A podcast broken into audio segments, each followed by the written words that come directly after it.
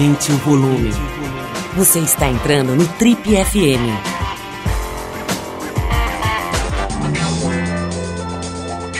Oi, aqui é o Paulo Lima e a gente começa agora mais um Trip FM, o talk show da revista Trip. Nosso convidado de hoje é um dos mais importantes e premiados chefes do Brasil. A intimidade dele com a cozinha vem de berço. A família dele já tinha uma empresa de catering no Rio de Janeiro muito tempo atrás. Na adolescência, ainda com 19 anos, ele resolveu investir sério na profissão e com um pequeno empurrãozinho do colega Claude Troagro, ele se mandou para Nova York, onde se formou no The Culinary Institute of America. De volta para o Brasil, abriu algumas casas que não emplacaram, até que em 2010 ele inaugurou o Ouro, seu atual restaurante no Rio de Janeiro, que acaba de conquistar duas estrelas no importantíssimo e respeitadíssimo guia Michelin. Em paralelo ao trabalho como chefe, em 2004 ele começou a fazer pequenas participações em quadros culinários na televisão e nesse ano apresentou nada menos do que quatro programas no canal GNT. Que Seja Doce, Perto do Fogo, The Taste Brasil e Jogada de Chefe. Se você se liga em gastronomia, já deve ter percebido que a nossa conversa hoje aqui no Trip FM é com o Felipe Bronze, que na esteira do seu sucesso na televisão já lançou livro, aplicativo e está abrindo em breve aqui em São Paulo o seu restaurante que é chamado Pipo, que ficará no Museu da Imagem e do Som, dos mais importantes museus aqui de São Paulo, que fica numa localização esplêndida ali na Vida Cidade Jardim, enfim. Europa, Avenida Europa, é, é, que a Cidade Jardim muda de nome, naquele trecho ali é Avenida Europa. Felipe, antes de mais nada, é um prazer te receber aqui no Trip FM. A gente sabe que a sua agenda é super concorrida. Então, mais uma vez, obrigado por ter aberto esse espaço aqui para vir aqui conhecer a nossa modesta showpana editorial e nos dar o ar da sua graça. Seja bem-vindo aqui, Felipe. Paulo, que agradeço eu, que sou leitor da Trip desde que me entendo por gente. Na verdade, eu tinha que arrumar. Eu queria. Estava tentando fazer alguma coisa na vida que fosse relevante para ser convidado para vir aqui. Esse negócio da estrela Michelin, no dia que o cara me deu o Michelin, eu falei, porra, eu vou na trip.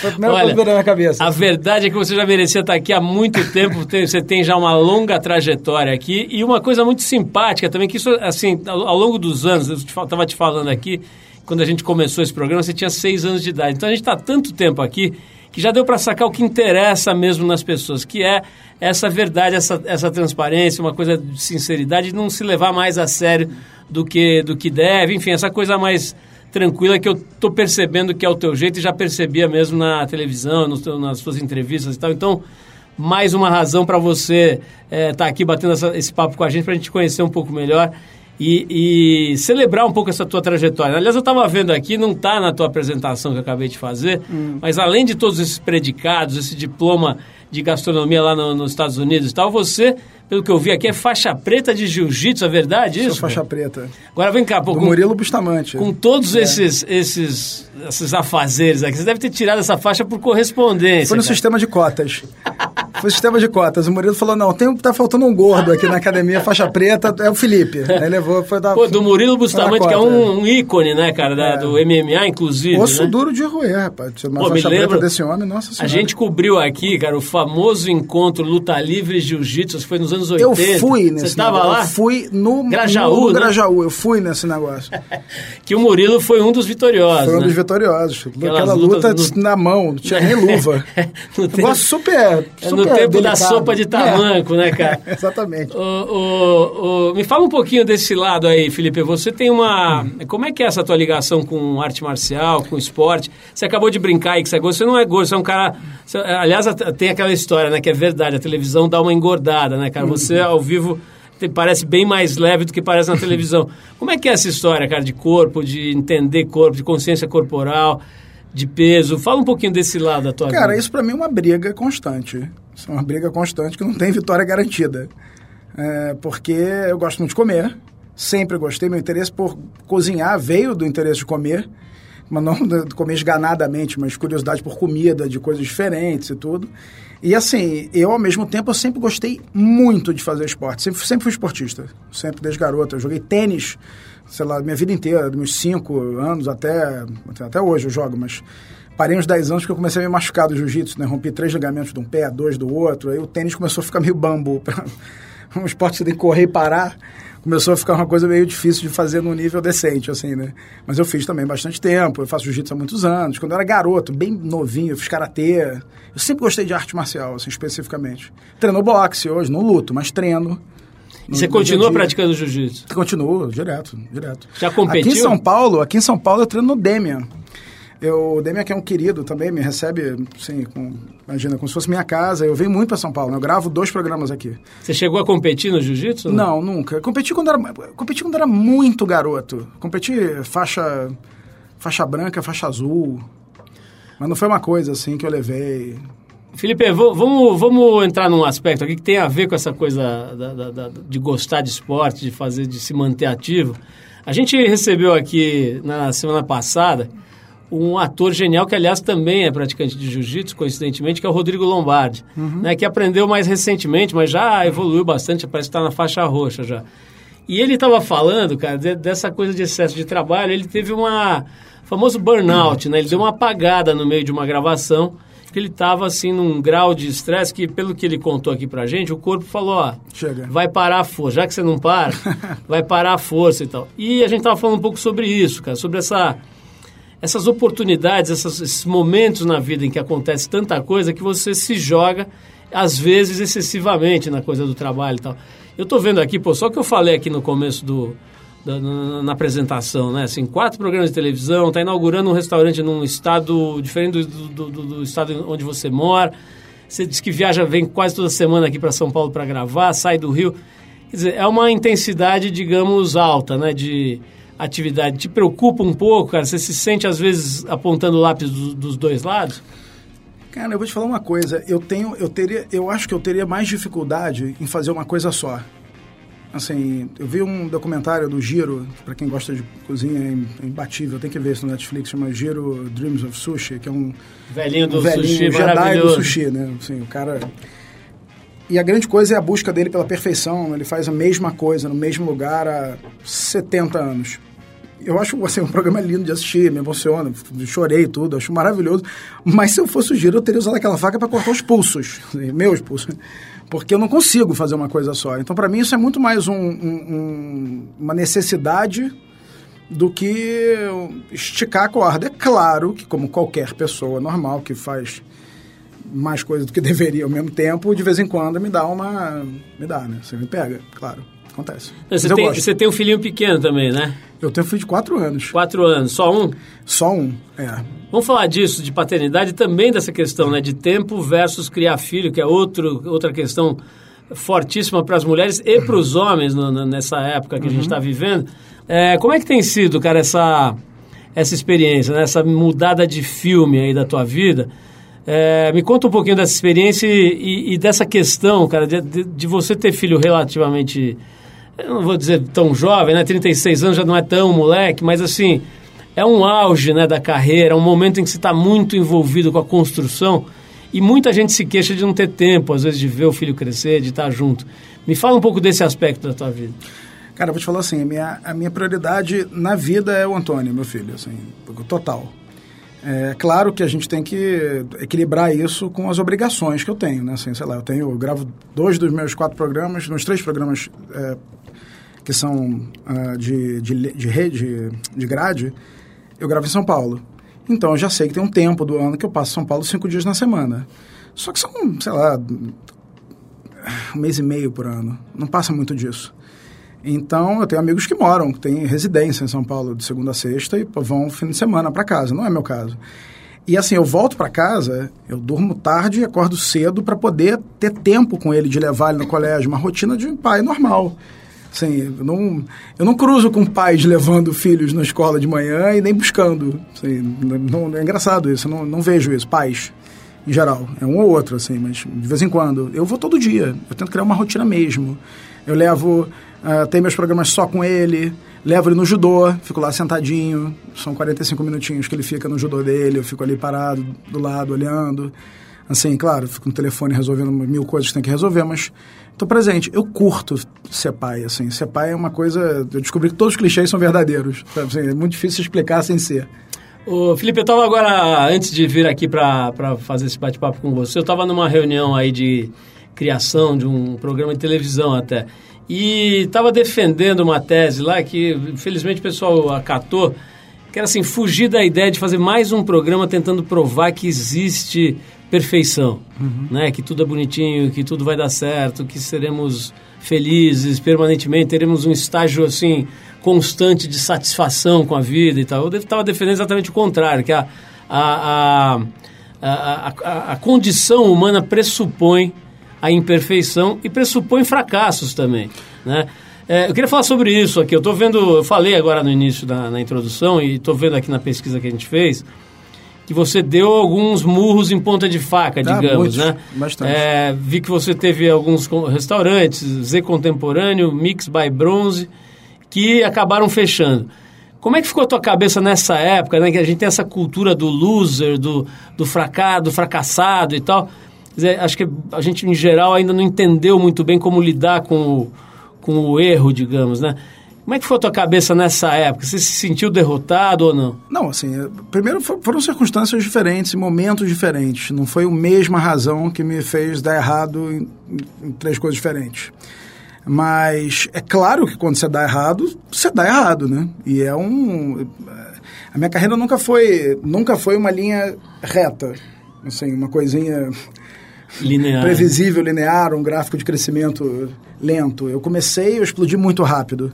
Primeiro restaurante que eu fui chefe na vida, eu já ganhei o primeiro prêmio de chefe do ano uh, do Globo, né, que é uma, uma grande jornal do Rio. E no primeiro ano já ganhei também Veja, chefe revelação, melhor restaurante. No segundo ano já devia ter, sei lá, uns 10 prêmios no, nos restaurantes e tudo. E aí eu fui abrir meu primeiro restaurante, deu muito errado, muito errado. O negócio que andou muito bem foi o, eu tenho um amigo que definiu muito bem. Ele falou: o maior sucesso sem êxito que eu já vi na vida, né?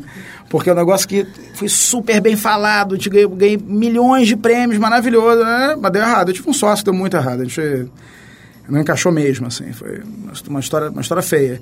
Só que é engraçado como é que você, através do fracasso, é, você ou aprende e, e melhora, isso vale como uma experiência, ou ele te bota numa reta de fracasso também, que é uma coisa que você às vezes tem que entender que você fracassou.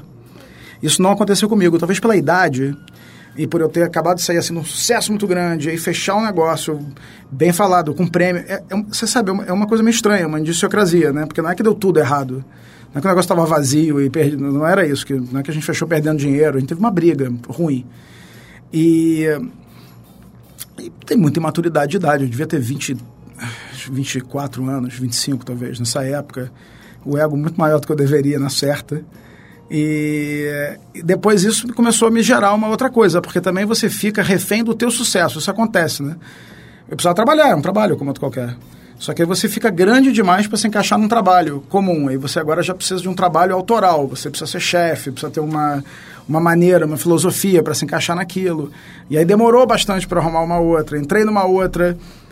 Quando eu fui o Mix, né? O Mix não foi meu, o Mix by Bronze. Ele era um projeto que já, já existia. Quando me convidaram, quando me convidaram era para fazer uma coisa lá e aí seis meses depois a gente mudar e fazer uma coisa completamente diferente. Esses seis meses não chegaram. Então eu fiquei meio que apagando incêndio e num negócio que não tinha nada a ver comigo, não era para eu ter ido, mas eu fui pela grana. Assim, era um trabalho bom de grana. E eu falei, olha, isso aqui pode ser que me bote de volta num espaço interessante. Mas as coisas só começaram a andar para mim mesmo quando eu realmente recolhi o trem de pouso. Assim, eu falei, isso tá errado, tá ruim. Falei, eu vou trabalhar agora. Chega de procurar um negócio para me, me, mostrar. me mostrar, como a gente fala, brincando. É, e eu fui trabalhar nos hotéis Marina, que um amigo meu, eu até dediquei um dos meus livros para ele, uma das pessoas que eu dediquei, Carlos Werneck, que era na época um dos sócios Marina, que me fez um convite numa época que porque a imprensa tem isso também, né? Assim, tem um momento quando você é muito bom, você é o melhor do mundo. Aí, de repente, você dá errado duas coisas, você vira a pior pessoa da coisa. Aí, você não, no fundo, no fundo, você tá, não é nada, nem melhor nem pior, né? Você está no meio do caminho ali, está andando a vida. E aí eu fui trabalhar no Marina, fiquei cinco anos no Marina, trabalhando assim, para mim é coisa, porque quanto mais você faz sucesso nessa profissão, acho que você mais se afasta uh, do que efetivamente te colocou na rota de sucesso, né? Que é o dia a dia, de estar ali cozinhando, escolhendo um troço, provando, porque você começa a ter outras, outros afazeres, outras responsabilidades, tem que ver muita coisa diferente.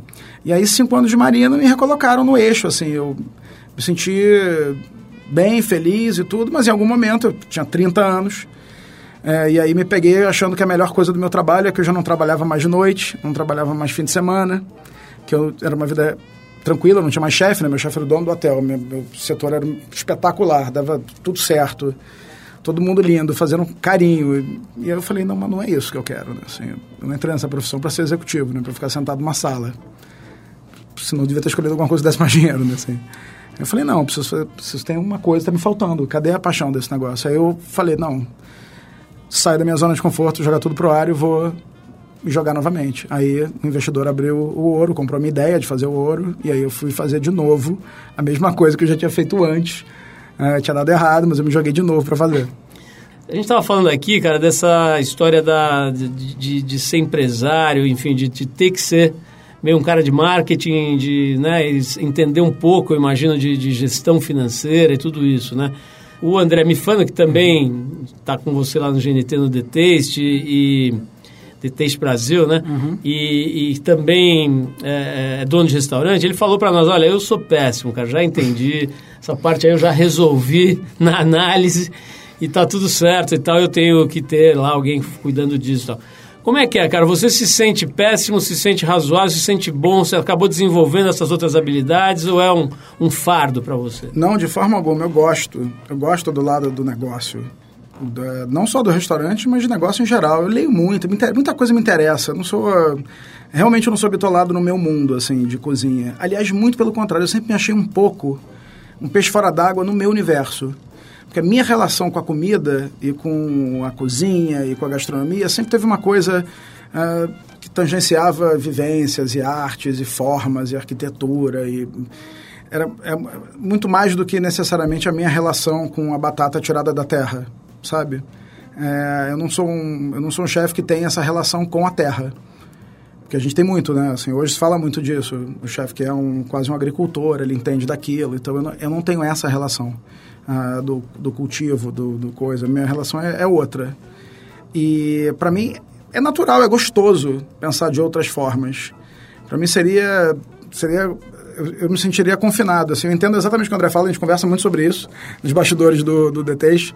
E para mim é engraçado que é o contrário. Eu acho que se eu fosse confinado a uma cozinha, eu ia. Acho que não cabe a quantidade de coisas que eu gosto, que me interessa, que eu quero fazer. Eu, não, não dá para mim. Eu quero ter. Assim, eu penso em ter, sei lá quantos restaurantes eu consegui ter na vida, mas não pelo negócio, para ficar zilionário, enfim, é claro que isso é bom também, mas é, a coisa de poder dar vazão a outros conceitos diferentes, sabe? É pensar, não, eu quero fazer uma coisa na grelha, quero fazer uma coisa de comida crua, tal, e aí os materiais que vão estar no negócio, qual é o tipo de música que vai tocar, o que as pessoas vão usar, qual é o tipo de cozinheiro, gente jovem, talentosa que eu vou colocar para fazer isso junto comigo. Então, assim, eu, eu, eu, gosto mesmo de pensar no todo. A parte administrativa, eu tenho gente que faz isso para mim, mas eu tenho total intimidade para entrar em números e falar com desenvoltura sobre assim, qualquer assunto que tange o restaurante. Né? Não teme o Excel? Não, não teme, não. o, o, o, Felipe, tem, tem um cara aí que deve estar tá temendo o Excel nesse momento, que é o Jamie Oliver, né? O cara tá... é, saiu uma matéria agora no Financial Times, cara, mostrando que ele tá num buraco meio esquisito mesmo, assim. Ele teve uma... Parece que foi uma expansão muito agressiva em cima de investidores e tal, daquele James Italian, né? Que acho que até aqui, né? Tem, tem, tem um, tem, né? Tem no, tem no Rio. Tem em São Paulo. E o negócio parece que desandou, assim, parece que está dando problema grande lá, ele já pôs grana dele. Enfim, deve estar naquele, naquele momento ali, ali, bem delicado, né, em que o cara se depara com uma, com uma tela preta ali na frente dele.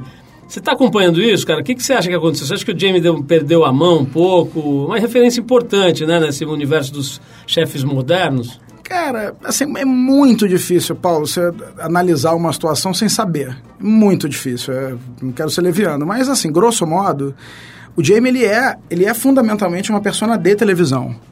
O restaurante veio depois da televisão, no caso dele. E aí você vê assim, James Italian é uma, é, é uma marca internacional, é um brand. Ele tem, sei lá, 15 restaurantes, expandiu em vários países e tal. Ele não é dono do negócio dele, ele licenciou o negócio dele. Talvez ele tenha ficado como sócio uh, majoritário do negócio dele sem ter colocado dinheiro e não tenha tentado, por exemplo, para no Brasil, que tem as leis, leis trabalhistas insanas que você pode ficar devendo muito mais do que o valor do capital do negócio. Sei lá, falir um negócio nos Estados Unidos é completamente diferente de falir um negócio no Brasil. Ah, nos Estados Unidos você tem um negócio você botou X mil dólares para abrir um negócio, esse negócio fechou, você perdeu esses X mil dólares. Ah, no Brasil, você botou X mil reais para fazer um negócio, você perdeu esses X mil reais e sabe, sei lá, o que, que você ainda vai perder.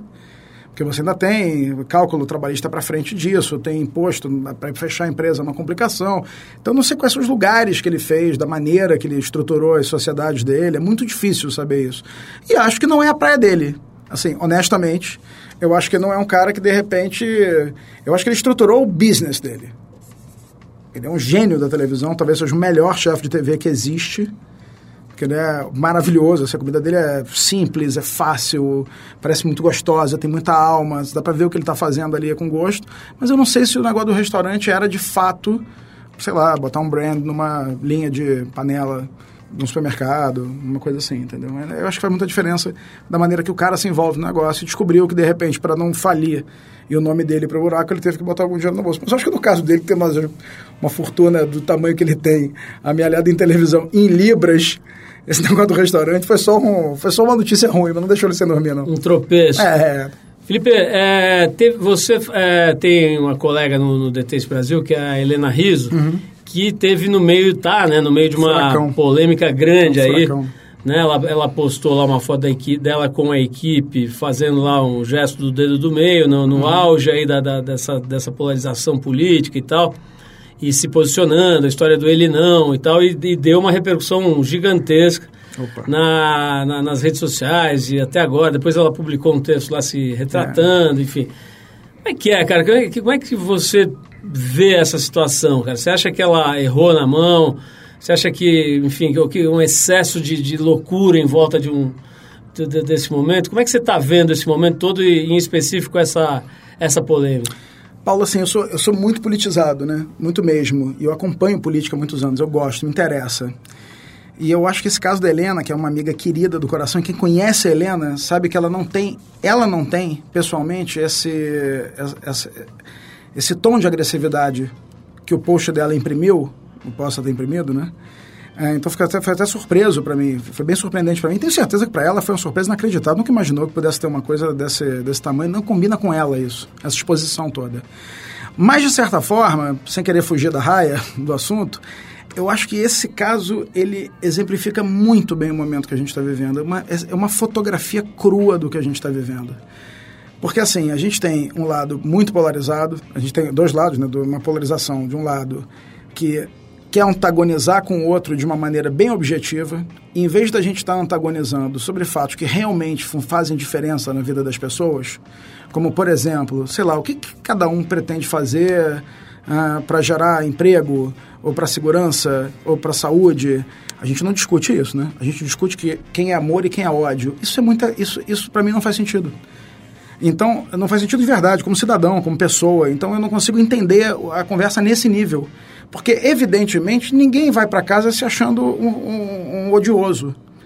E aí eu acho que, nesse caso, você criou uma situação que é bem um espelho disso, assim, é uma fotografia disso.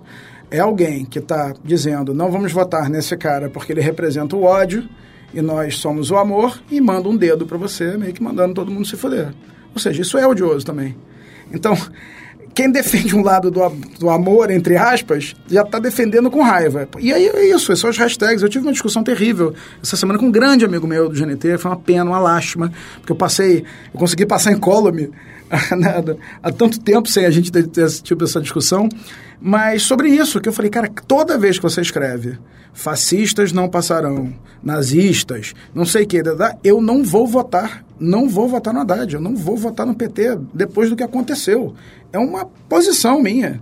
Assim, eu tô seguro para viver com ela. Eu não vou, eu não tenho um ursinho do Bolsonaro em casa, eu tenho um horror do Bolsonaro. Eu acho uma, uma lástima que a gente tenha vindo parar aqui.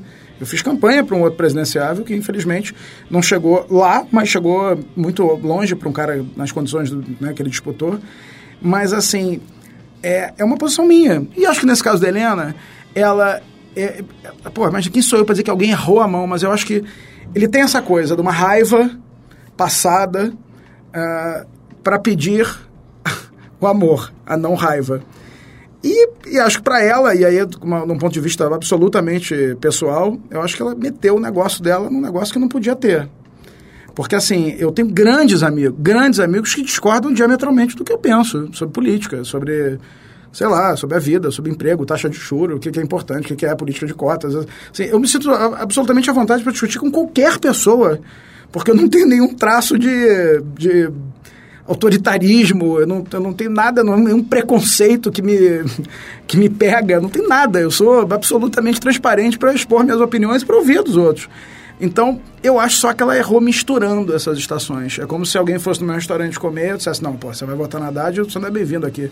Gente, o Gilberto Gil foi no restaurante semana passada, com a família dele, Gilberto Gil, Bela Gil, que é minha amiga querida. São todos, é, na verdade foi umas quatro semanas atrás, estavam discutindo na mesa se iam votar no Ciro ou no Haddad no primeiro turno. E o JP, que é o marido da Bela, me chamou na mesa, as gargalhadas, falando: e aí, quem vai ser? Ciro ou Haddad? E a gente discutiu animadamente, brincando, rimos, porque eu vou, ter no Moedo, né? O João Moedo fiz campanha, não é segredo pra ninguém, botei a camisa lá laranja é, em tudo quanto é lugar. E é um assunto para mim prazeroso, por incrível que pareça, é um assunto para mim prazeroso de, de, ter. Mas eu acho que é aquilo, né? A gente traz para dentro do trabalho, então a gente já segrega quem vem. A gente agride pedindo tolerância. Porra, não pode, cara. Não pode agredir pedindo tolerância. Vamos falar aqui, Felipe, de, uma, de uns aspectos. Estou lendo aqui a, a, pesquisa que a gente fez. Nossos perdigueiros farejadores foram atrás da sua, da, da sua capivara, como diz a polícia aqui de São Paulo, né? Da sua ficha. E eu vi que você já andou ensaiando aí de ser DJ, né? Que, aliás, a gente até pensou, pô, tem, tem umas coisas que viram hype, né? DJ é, chefe e tal, são profissões que surgem do nada, antes nem ninguém dava muita bola e de repente dá uma bombada. O que eu quero saber é o seguinte, cara, como é que, é, como é que você lida com esse hype do chefe, né? A gente, não sei se você sabe, mas o, o Alex, uh, o Alex uh, Atala trabalhou aqui na Trip. Eu não sabia que ele tinha trabalhado, mas lembro da capa dele. Que foi... É, mas muito antes disso, ele era um, enfim, um ajudante geral aqui durante alguns meses antes dele ir para a Europa e lá, enfim, acabou fazendo os cursos e lavando prato, etc, aquela história toda. Mas ele é um cara que fala muito isso. Não, não eu sou cozinheiro, não quero entrar nessa onda tal. Ao mesmo tempo, é, evidentemente, é um cara que está na, na, na, frente desse, desse movimento todo. É o grande é líder você... do, do Brasil no mundo. No mundo, né? né? Assim, brasileiro, dizer, meu amigo querido, que eu tenho assim um, um orgulho, um... Todo mundo fala muito bem achei dele, um, né? Achei assim. um cara inacreditável, assim. Esse e, é o bom. E casca grossíssima de jiu-jitsu também. É. Faixa marrom vai pegar faixa preta já já. Eu tenho visto lá no Instagram, ele sempre posta treinando no domingo e tal. Mas assim, a conversa é a seguinte, cara, como é que você enxerga esse hype, essa coisa de... Primeiro que assim, todo mundo é chefe. O cara que faz uma macarronada no, na reunião de condomínio, cara, ele já veste a dolma, vai chegar lá com, com uma coisa bordadinha com o nome dele e tal, né? Tem um negócio meio, meio maluco nessa coisa da valorização repentina de um negócio. Como é que você lida com isso? Cara, eu acho assim, isso é uma, de certa forma, toda democratização de, de profissão tem seus excessos. É evidente que, pô, assim, eu trabalho nisso, tenho 20 anos de carreira, né? Eu fiz escola de cozinha, eu pesquisei, andei muito, fiz muita coisa. Assim, para assim, objetivamente, para você ser um chefe, você precisa ter uma brigada, porque o chefe não é uma profissão, é um cargo, né? Assim, você não tem um, sei lá, você não vai para a escola fazer faculdade de presidente, faculdade de diretor. Não existe isso, né? E o chefe é um diretor da, da cozinha, da, do, do, do ambiente dele, né? Ah, mas eu não consigo ter esse mau humor com isso, sabe? Porque eu acho que isso vem acompanhado da, da democratização da, da profissão. Virou uma profissão com muitos alunos, muita escola. Então, eu acho assim, um, de repente, um, eu, meu pai sempre adorou cozinhar em casa. Na época dele, não tinha, não existia essa glamorização para ele ter uma doma com o nome dele, uma roupa de chefe com o nome dele. Hoje em dia, eu vou na casa, às vezes, de amigos, eles acham legal, é uma fantasia se colocar como aquilo não me incomoda. É como se, sei lá, se de repente você vai colocar uma jaqueta militar e o militar fica incomodado. Fala, pô, esse cara não pode estar tá usando. O Romário achar ruim de chegar na casa de alguém e tá o cara com a camisa do, do Flamengo, né? É, exatamente. Vai achar não, ruim. É, não dá. Assim, eu não tenho essa coisa. Eu acho que a profissão cresceu muito. É, tá na casa das pessoas, é, hoje em dia invadiu as, a televisão e a televisão, todo mundo me pergunta, muita gente pergunta isso, fala, mas o que, que, você acha dessa quantidade de programas de cozinha que tem na TV? Eu falo, não, gente, a TV não faz nada da cabeça dela, né? A TV dá o que as pessoas estão demandando. Então, assim, é um negócio que entrou na vida das pessoas. Então, acho bom, de certa forma. É claro que tem acesso. A gente vê gente muito jovem pensando em queimar etapas, Porque ver o final da linha, né? Tipo, sei lá, ver um cara como Alex, por exemplo, que foi definido pelo diretor do, do Chef's Table do Netflix como o homem, provavelmente o homem mais interessante do mundo. Pô, é um cara que eu acho incrível, porque ele é inteligentíssimo, ah, viajado e educadíssimo, fala super bem, concatena raciocínios completamente diferentes sobre quase qualquer coisa que você pode falar com o Alex e ao mesmo tempo é um homem selvagem. Tipo, é um cara da pesca, de tá, fazer uma fogueira, ir para a Amazônia, jogar, quer dizer, é um cara interessa diferente. Então, o Alex ele não é um cozinheiro tatuado. O Alex ele é aquilo, aquilo, é, aquilo é ele. Então eu acho muito engraçado hoje a quantidade de gente que chega na cozinha para triagem, né? Gente muito jovem, chegam todos mini, né? Assim, todo mundo tatuado, todo mundo com aquela coisa, todo mundo estilo de cozinheiro, todo mundo tem, falta só a bagagem. Mas eu não tenho assim, isso não me, isso não me agride, entende? Eu só acho engraçado. Eu, acho, eu, acho, eu, eu, eu vejo isso como um observador, assim, acho que é uma coisa de comportamento. O, Felipe, tem essa coisa também, da, da, essa linha, né? Acho que aquele Gordon Ramsay, né? Que faz aquele, aquela linha do violentão, é, do chefe malvadão, né? É, como é que é, cara? Você, tem, você participa de um programa que é uma competição, né? Uhum. Forma quatro grupos, né? Uhum. Cada um pilotado por uma espécie de coach, né? Você Exatamente. é um, o, o Claude, Claude, né? A, a Helena e, e, o André, uhum. né? Agora, dá muita tensão, né, cara? Tem muita, tem muita treta, tem muita tensão tal. Como é que é? Vocês se preparam de alguma maneira para isso? Tem algum tipo de, de, de, enfim, de conversa ou de, ou de preparador para isso? Ou vai ver o que acontece? Não, zero. É, aquilo ali é 100% real. A gente, se, a gente só encontra com eles na hora que a câmera está aberta, ligada mesmo na cozinha. A gente não vê, não tem contato nenhum, não pode ter. Então, a gente, tudo que a gente fala é, é, é com câmera ligada, é para ser ao vivo mesmo. Mas no fundo, no fundo, Paulo, aquilo ali, é, ele é, assim, a competição é o final. Mas o caminho da competição, que é você estar tá com gente que você escolheu pela linha de cozinha, batalhou para estar tá no teu time, para formar um melhor cozinheiro e fazer a melhor comida possível, é, no final do dia aquilo é o que a gente faz no restaurante todos os dias. É o que eu faço. Montar time, estar tá com todo mundo do meu lado, tentar, tentar colocar um pouco da minha filosofia, mas sem agredir a, a, a individualidade de cada um deles pelo contrário, eu quero fazer, eu quero valorizar, quero fazer tirar deles o melhor uh, que eles têm, que às vezes eles nem sabem que eles são capazes de fazer daquela maneira, e temperar com um pouco do meu e pegar um, o que, que um pode fazer melhor para o outro, a gente tratar aquilo como um time. E no final das contas, isso é competição. E aqui no final um vai ganhar, mas eh, no fundo, no fundo, no final do dia é mais um dia no restaurante. Para mim não muda nada. Assim, aquilo é só um sei lá, é só um ambiente diferente, mas é com o mesmo, mesmo espírito. Felipe, para a gente ir terminando aqui, tem uma pergunta que eu queria te fazer, que é o seguinte, o, o dentro do, do, do, do, desse programa do Taste Brasil, né, você tem lá o Claude, que é um cara mais emocional, e, com aquele sotaque dele, né? Que eu acho que vai piorando o sotaque, no sentido assim, vai ficando mais francês, né? Em vez Não, de ficar é, mais... É, quando desliga a câmera, ele fala português fluente. Mentira, brincadeira. Né? Queria. Tem a Helena, que é, quer dizer, todos os quatro são evidentemente grandes chefes, consagrados e tudo, mas a Helena seria, enfim, a princesa ali, a bonita, o André, o menino maluquinho, né? Meio doidão. Pô, bem bastante. Né? e você, cara, você é o cara mais normal. Né? Como é que é que você, com essa característica, digamos, mais próximo do normal, acabou sendo o cara que está em quatro programas ao mesmo tempo, né? O que, que você acha que conectou você com, enfim, com, tanto com a audiência quanto com quem decide ali a escalação do programa, do, do canal? Paulo, não sei. Assim, adoraria te dar uma resposta interessante, brilhante para isso, mas não sei te dizer. Uh, eu faço aquilo com muita verdade. Assim, eu sofro com detesto. Eu vou para casa, eu, eu choro, eu fico sem dormir, eu, pô, teve um, um, garoto que foi eliminado que agora, o chefe do, um dos chefes, eu tenho dois chefes no restaurante aqui de São Paulo que vai abrir, né? E um deles é um cara que estava comigo na segunda temporada, na terceira, segunda temporada do DTS. Foi do meu time, ele não ganhou, ele perdeu, eu fiquei muito chateado ele ter perdido. Eu falei, cara, vem trabalhar comigo que a gente vai corrigir essa, esse negócio. Não acabou ainda não, vamos fazer direito isso. E agora ele vai ser o chefe do restaurante aqui, um dos dois, né, da, junto com a Rafa. E para mim tem muita verdade, eu gosto disso, eu gosto de fazer. Então, para mim, televisão não é um trabalho, não é um fardo, não é diferente, eu não me eu não, não visto um personagem, eu vou lá para me divertir. Em breve vai ter uma coisa super incrível nova de TV, super breve. Que ainda não pode contar. Quase, quase, quase, quase, quase pode, daqui a pouco.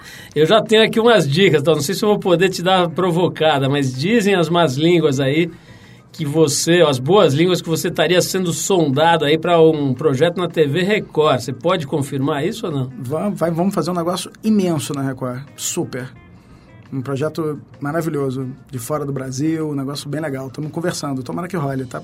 Deve rolar. Genial, Felipe. Olha só, quero fechar aqui, mas eu vou. Não dá para não fazer essa pergunta, cara. Você, como você mesmo disse, é um cara que vive o mundo da cozinha, mas não se limita ao mundo da cozinha, quer dizer, militou agora nessa campanha é, do Partido Novo, tem um posicionamento claro, se coloca e tal. O que, que você acha, cara? Como é que você, independente de quem vai ganhar, não é essa a pergunta, mas assim, a gente está gravando esse programa um pouco antes da, da, da eleição do segundo turno para presidente da República, né? E governadores e tal. É, o que, que você acha, cara, que vai ser do Brasil nos próximos quatro anos, cinco anos, independente de quem vai ganhar? Então, qual é a tua visão? Assim, como é que a gente vai estar daqui a quatro anos? Assim, eu acho que a gente está num ponto de inflexão muito grande. Eu não sei te dizer para onde é que o Brasil vai caminhar. Eu adoraria te dizer isso. É, eu tenho o que eu espero. Eu espero que o Brasil passe a ter uma gestão mais focada no indivíduo, no brasileiro, a liberdade do indivíduo, assim, o que, que o cara, o que a gente pode fazer para tirar o Estado da frente de quem atrapalha e botar o Estado para ajudar quem precisa. Isso para mim é tão claro que o Brasil tem essa coisa dicotômica, assim, né, dicotômica pronta, de esquerda e direita.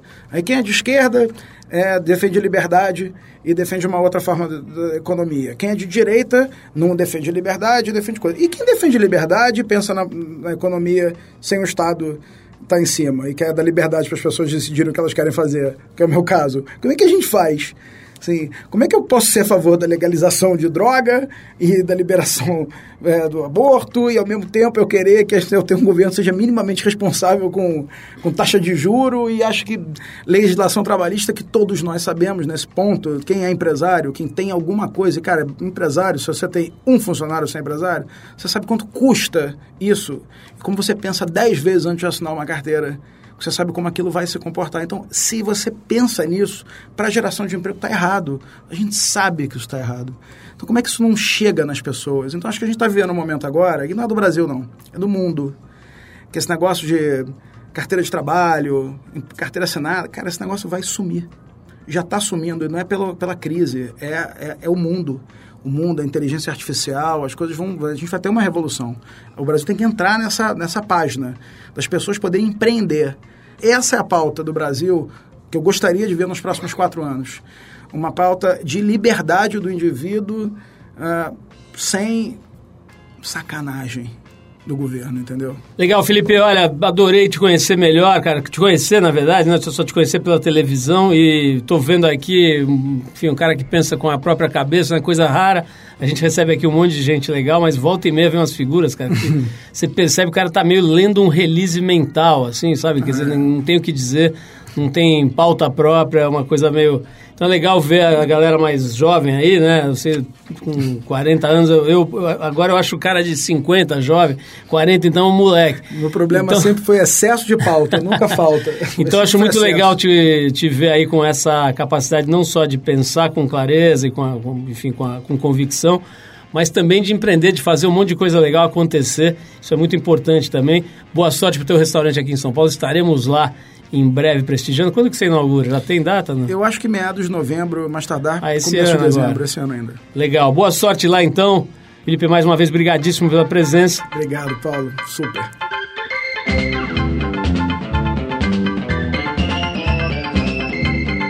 Bom, é isso, pessoal. Trip FM é uma produção da equipe que faz a revista Trip e está há 34 anos no ar. A apresentação é de Paulo Lima, produção e edição de Alexandre Potashev. Quer falar com a gente? Escreve para o rádio.trip.com.br. Quer ficar mais perto do nosso trabalho? Procura a gente no youtube.com barra revista Trip. E na semana que vem a gente volta com mais uma conversa boa aqui no Trip FM. Abração e até a próxima!